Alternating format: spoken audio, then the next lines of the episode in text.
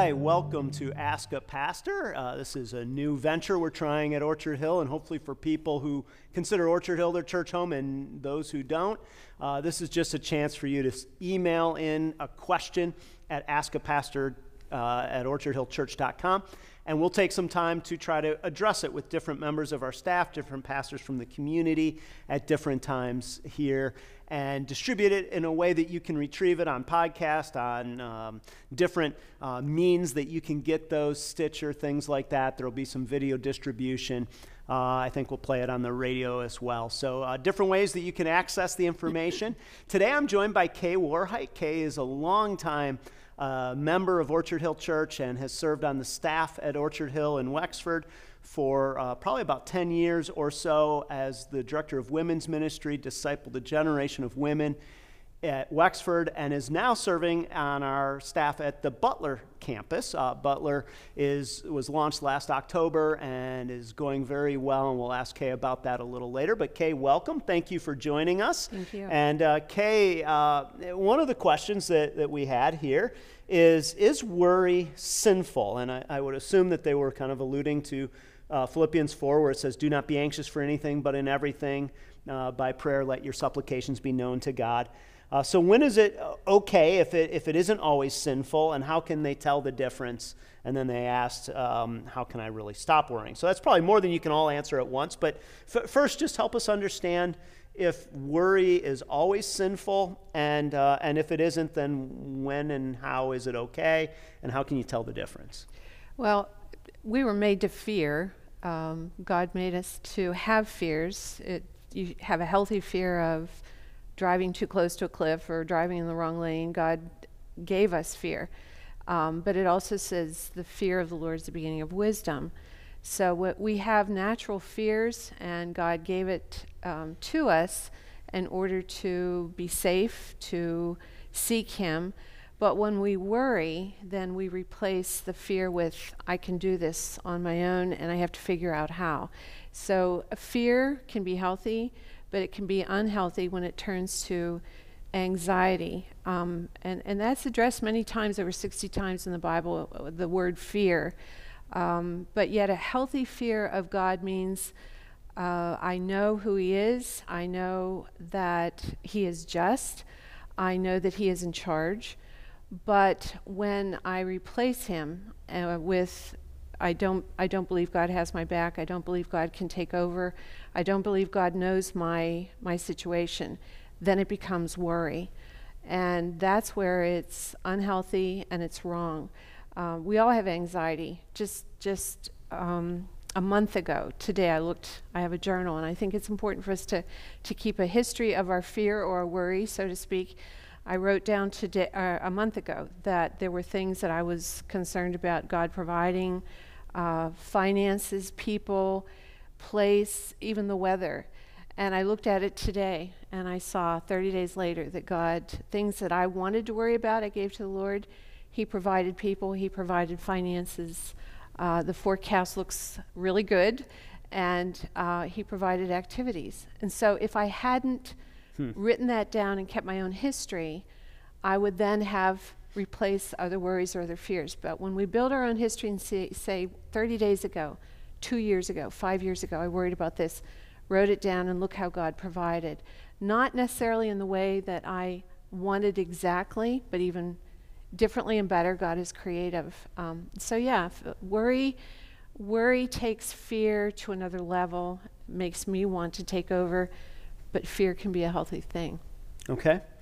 So, Kay, um, when somebody has um, said, okay, so maybe not um, fear is, is okay, but worry isn't, how do you stop yourself from obsessing or worrying about something where maybe it isn't healthy to, to fear? So, I'm not just driving next to the cliff and having a healthy fear, right. but I'm having a worry about something that, you know, your, your kid goes somewhere and you start to worry about are they safe are they okay are they going to make it you know and and and you have no reason to how, how do you curtail that kind of worry well uh, there are i think there are worries that we can't control you know you worry about a tornado but when you're when your kid's going off and you worry about him at school um, again the power of words, just saying out loud. What what is my worry here? What is my fear? That my child won't have friends or my child will have a hard time in school. Um, have have you given that to the Lord? Have you talked to your child? Uh, open that conversation with both God and your child, and then maybe follow up. You know, if you have to, go to the teacher, go to other parents. Um, sometimes as women, we need to communicate uh, instead of just worries, asking, What do you think about your child? How is my child doing? And then maybe just get some answers that you think, What was I worried about?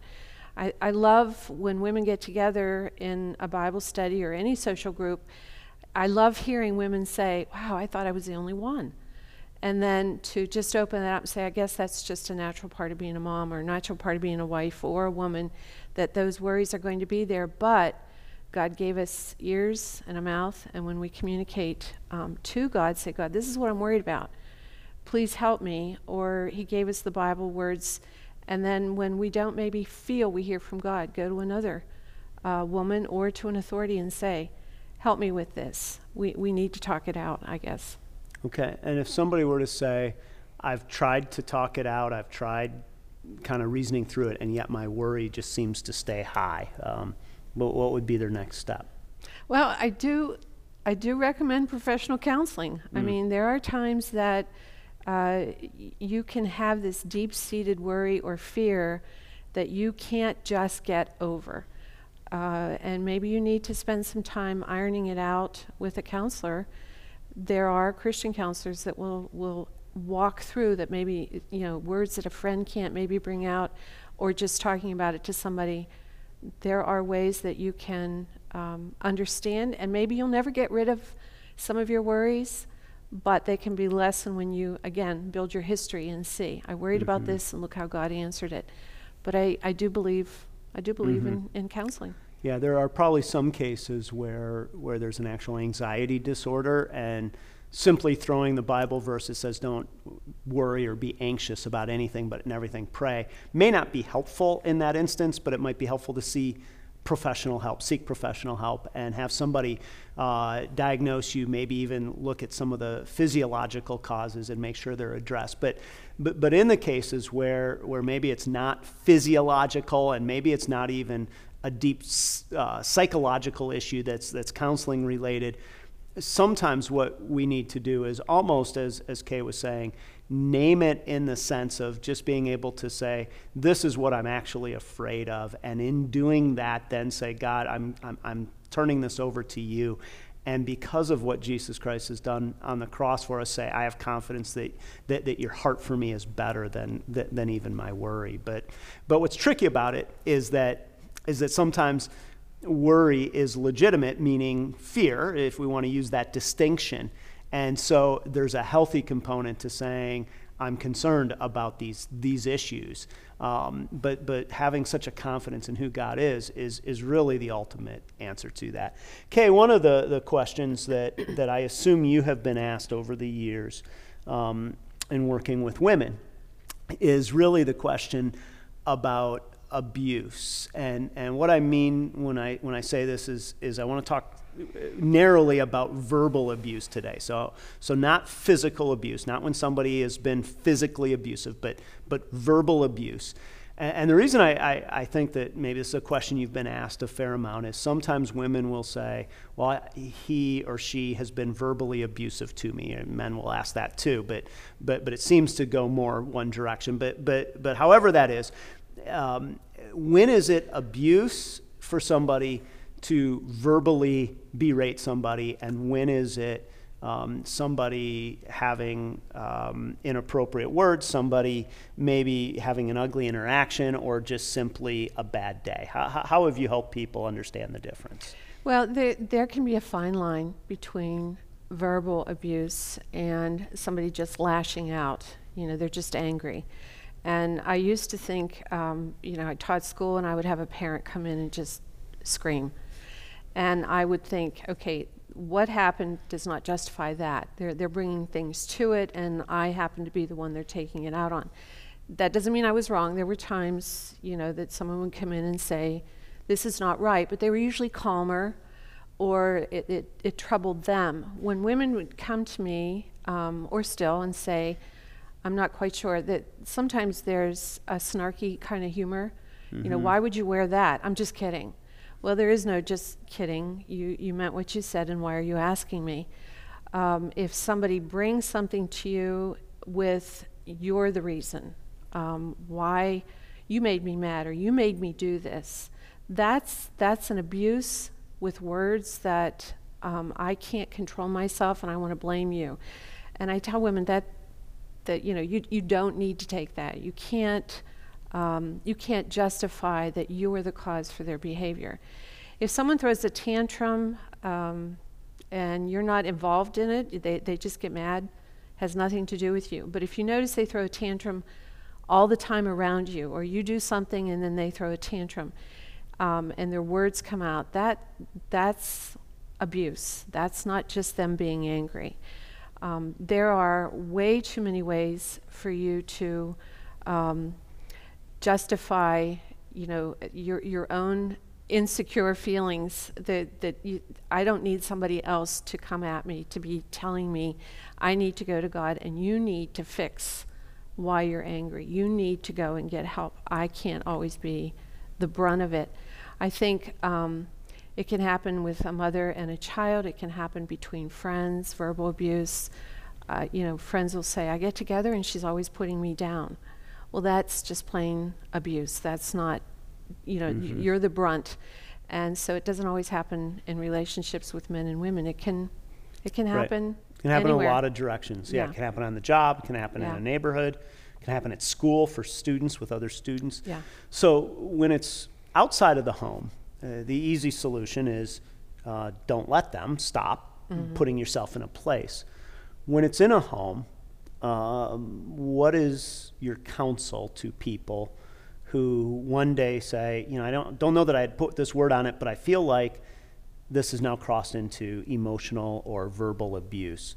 What, what would you say to somebody who, who comes with that realization uh, as maybe a new realization and saying, this, is, this isn't brand new. I've tried to navigate it, live with it. I've tried to, but now I'm seeing and naming this for what it is. Well, Again, um, I would say counseling. Okay. Um, I, I really do think um, there are things that we just can't get outside and fix. It's like trying to get outside the universe and look at it. We, we're so in it, um, it's hard for us to be somebody other than who we've been. It, my reaction is to maybe go pout. My reaction is to go leave, go shopping. That many people can have different reactions, but it doesn't fix the problem.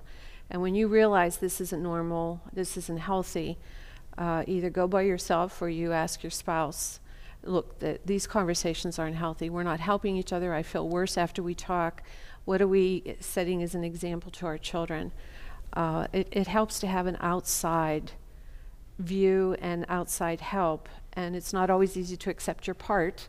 Mm-hmm. But when somebody says, look, it's pretty much even, you're encouraging it or you're, hate to say that, you're allowing it or you're depending on being, you know, these are the words and this is who I am.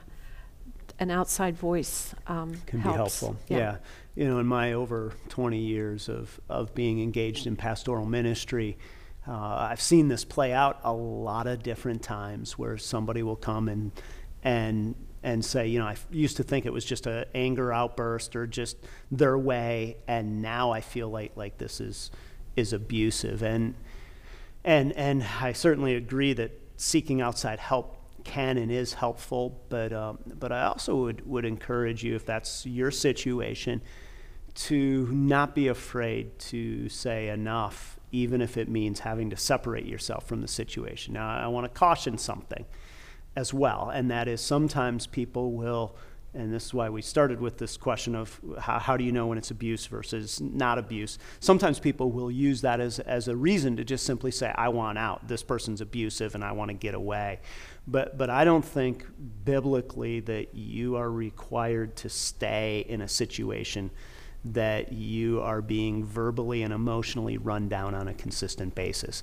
um, I would certainly seek some counsel to say, am I thinking right? Am I seeing this right?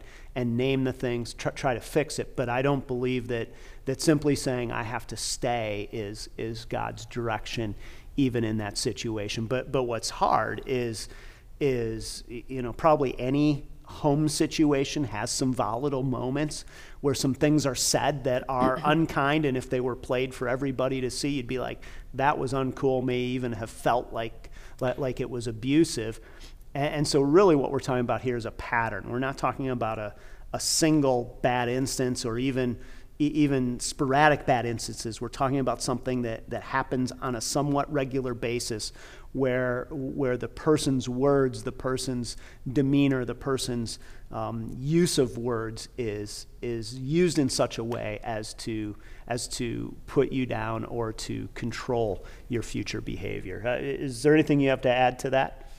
No, I do appreciate that that you said that, um, and I do say that to women. You you don't you don't have to accept that. Mm-hmm. You do mm-hmm. not have to accept that. Um, those words said to you, or accept that image that is being presented to you. Um, and I think we're afraid that that um, I, am afraid that it will be me, or it's not that bad, or maybe it's just me. Mm-hmm. Um, but nobody, nobody deserves to be verbally abused. Like you said, consistently, we all get insulted once in a while, or mm-hmm. our feelings hurt. But when it's consistent, that's not the way we were meant to live. Right. Right. Yeah. And obviously, again, if if we're talking about what's hard is is nobody else can really know for somebody else what it is. Like, like if somebody comes to you, comes to me, and says, "Well, is this or is this not?" It's like I don't know um, because I haven't lived it. I don't have all the nuance, all the history, and and so you can you can either talk yourself into or out of something being uh, what it is uh, if if you want to, and that's why we need maybe some help just to, to try to di- discern that. But ultimately, we're the only ones who can who can answer that. Okay, uh, another question came in uh, just around this issue, and again, I would would assume this is something you've heard at different times, and that is, uh, I don't love my my husband anymore, um, but I don't feel like I have a biblical reason to leave. Uh, what advice would you give me? Well I always say there is there is the option is not if he's not abusing you and you're just bored, there is no option to go out. You need to be creative. We serve a creative God. And when again, you say, God, I know you are creative. Show me how to love my husband in a way that I can't right now. Um, there were a group of friends, and we met together for lunch one time, and one of them challenged, she had read that if you said something positive to your husband, every day for 30 days. It would change your marriage. And we laughed, and, and someone said, Well, why don't we take that challenge? Hmm. And one of the women said, Do we have to start today? so uh, we did, and I thought that'll be easy for me because I'm a positive person. So the third day of me being positive to Matt, he said, What's, what's this about? he sniffed it out. And he I called said, it out. And I said, What do you mean? And he said, why, why are you complimenting me? And I said, Because I didn't realize how negative I am, and I'm realizing it just now. Um, hmm. And I have to say that it did. It, it opened my eyes to um, a new love for him. The things that he did do, I took for granted. Things I expected of him. And I think that women, I think one of the worst things happens to women is the Hallmark Channel or romance novels because we look and we think that's what my life should be. And they're novels, that's what they are. They're novel ideas of this you know, we want to be pursued. Uh, men want respect, but men don't always. Our spouse doesn't always. They don't always know us to know what we want. And um, if you, you know, your your love language is one thing. Do you do you crave words? Do you crave a touch? Do you crave a gift, or time? What is it? And your husband, you might just slowly drift away to say, you know what? I would love more time with you. Can hmm. we spend more time? And I did that exact same thing to Matt, and and uh, a couple days later he said, "Let's go for a walk." That wasn't my idea of time. Mm-hmm. But then that is my problem if I'm not clear. I want to spend time going away. Um, so we, we have to when we when we ask for something we're specific. When we fall out of love, just like seasons, spring, summer, fall. There are seasons in our marriage that it might be very fruitful. It might be kind of lean But I, I just don't believe the option is I need to get out, I need to look somewhere else. Um, God blessed you with his relationship, and God blessed you with a creative, creative mind that he will show you. When you pray and say, God, I don't have any love right now, give me love. Or you are creative, you show me what I need to be doing. Um, it's never again what you expect. It's always better. Just saying a positive word every day um, didn't make me fall madly in love, but it made me realize my end of it was just leaning, and I thought I thought I was fine. So there are a lot of options, but going to God and saying pure and simply, "Dear God, I don't love my husband. Amen." And the next day, I don't love my husband. I don't know how to. Amen. Just ask God, and He will give you the words, or He will give you the insight, or something um, to bring Yeah. that romance back. Yeah, one of the things that um, seems to happen a lot of times is we believe the myth of greener grass, which is somebody else's lawn will be better. And I heard somebody once say, but if you don't like the way your lawn's looking, maybe it's time to water your own lawn. And, and there's probably some truth to that in, in what you're saying, Kay, as well as just uh, just coming to a point of of saying, if I think that, that getting somebody else will be different, why will it be different than what I thought this would be? Because somewhere you stood with somebody and said, I'm going to commit the rest of my life and he or she to me uh, forever, and we're going to make it work. And then something broke down. And the easiest thing to do is to say, well, it's them. The reason it doesn't work anymore is because of what they've done.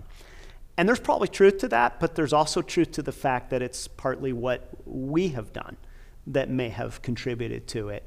And to simply change the partner may not change our response, and now we just have a whole new roadmap to try to navigate. And sometimes the, the best thing to do is to say, let me go back in, acknowledge it, and address uh, what is or is not healthy in, in my marriage. Now, okay, I would assume that, that some women, some men who come with that, that challenge say, I've tried to, to find my way back. We've, we've worked at it. I said 30 days of positive things.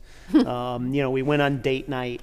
We went to counseling. We did everything we could, and, and I just don't feel love.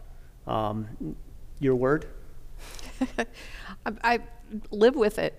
I mean, um, there. I read years ago: the more a woman knows the Lord, the more she is a woman, and nobody, nobody pursues us like God does. We want, we want our husband or our boyfriend to pursue us, and God pursues us. I mean, we start out with stories. Um, Cinderella, living happily ever after, or Snow White, living happily ever after. And that's what we grow up on. We feed on that. And Jesus is our happily ever after. If you're not happy uh, with your marriage, um, maybe you're, you're a spiritually boring person. You're just not um, exciting, you're not challenging, you're not. Um, you're, you're not a, a soulmate to your husband. And so I, I truly believe that a, wo- a lot of women replace Jesus for their husband. They want to be pursued, they want to be loved, and they have no idea how much God goes out of his way to seek us, to find us. And when you fall in love with him, your life, your life um, expectancy as far as what, what I want from life becomes about him. And then you see your husband differently. I can't even, everybody's different. We all have our D, own DNA. But you, you come to appreciate the, the husband in, in some way that, that God gave you. Now, while I'm talking, I picture this husband with no shirt on, a beer, and, and a recliner, and you think, ah, that would be a hard one. But Really? uh, yeah, yeah, that would be a hard one to, to get excited about a husband. But again, it is okay. If my husband wants to be that way, I, I need to I need to turn and let God pursue me. You can't. Yeah. get past that recliner Yeah. thing, huh? Well, Yeah. it's an Yeah. image you painted. You, you always paint in word pictures. I So know, thank I you. do. That was, uh, And yeah. that's a hard one. Um, no, there's, uh, and there are hard things uh, probably both ways. And so that's, uh, that's a challenge. Well, we're going to have to leave it here. Kay, thank you for joining us. Um, so you've been working with our Butler campus. Um, tell us a little bit about uh, what's exciting in Butler this fall. Well, I just love being a butler. I love the enthusiasm of the men and women. Uh, one of them said to me the other day, Does anybody realize how wonderful this worship is, this music is? I said, Thank you. I, I, I'm amazed myself at how it just um, it just keeps getting better, the worship. And people who, uh, some people grew up in the church, but they had no idea that church could be like this. Uh, we just found a, a new place to worship, and while we're doing Kids Fest tomorrow, uh, the men and women are going and working on a new place. I mean, we have so much commitment. Um, Well, it's just good. exciting. We're excited for what that is. Uh, if you have a question, send it to askapastor at orchardhillchurch.com. We'll try to address it in future episodes. Thanks for uh, participating and watching here today.